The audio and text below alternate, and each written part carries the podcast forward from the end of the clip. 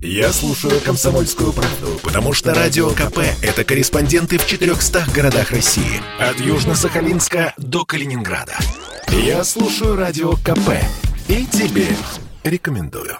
Главные врачи ковидных больниц России, всего 11 докторов, обратились с открытым письмом к лидерам мнений, критикующим вакцинацию. Медики предложили им посетить красные зоны клиник, реанимации и морги. Среди подписантов главврач больницы в Коммунарке Денис Проценко.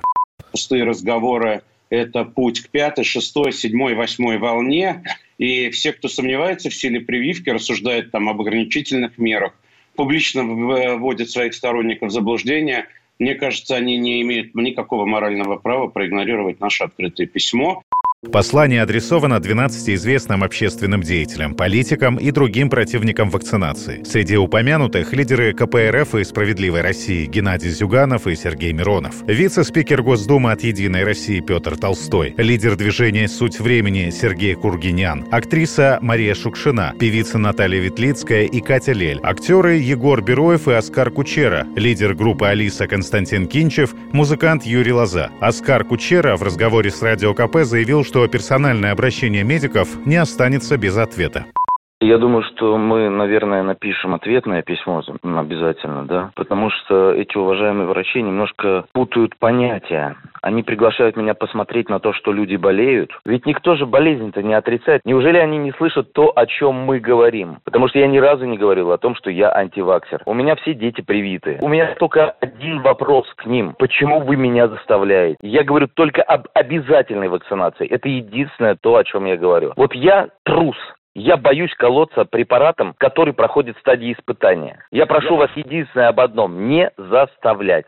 Директор научного информационного центра по профилактике и лечению вирусных инфекций Георгий Викулов в интервью Радио КП заявил, что поддерживает позицию подписавшихся врачей и напомнил, что практика публичного обращения докторов не нова. Руководители всех ЛПУ, в которых имеются э, ковидные центры, то есть главные врачи, а это достаточно большое количество учреждений э, по всей России, могли бы подписаться. Во-вторых, все главные врачи станции скорой помощи, э, соответственно, все главные специалисты, э, ведущие, э, включая э, не только профессоров, но и академическое сообщество. То есть на самом деле можно сделать огромный документ, как вот наподобие Дурбанской декларации, когда в свое время в отношении ВИЧ-инфекции подписались порядка пяти тысяч специалистов. Я думаю, что 11 врачей недостаточно, а это, безусловно, первый шаг, но ну, необходимо что-то более масштабное, если к этому подходить серьезно. Специалисты подчеркивают, чтобы остановить распространение инфекции, необходимо вакцинироваться. По данным властей, уровень коллективного иммунитета к коронавирусу по стране на конец ноября чуть выше 50%, и этого, увы, недостаточно. Александр Фадеев, Радио КП. Это спорт неприкрытый и не скучный. Спорт, в котором есть жизнь. Спорт, который говорит с тобой как друг. Разный, всесторонний, всеобъемлющий. Новый портал о спорте – sportkp.ru О спорте, как о жизни.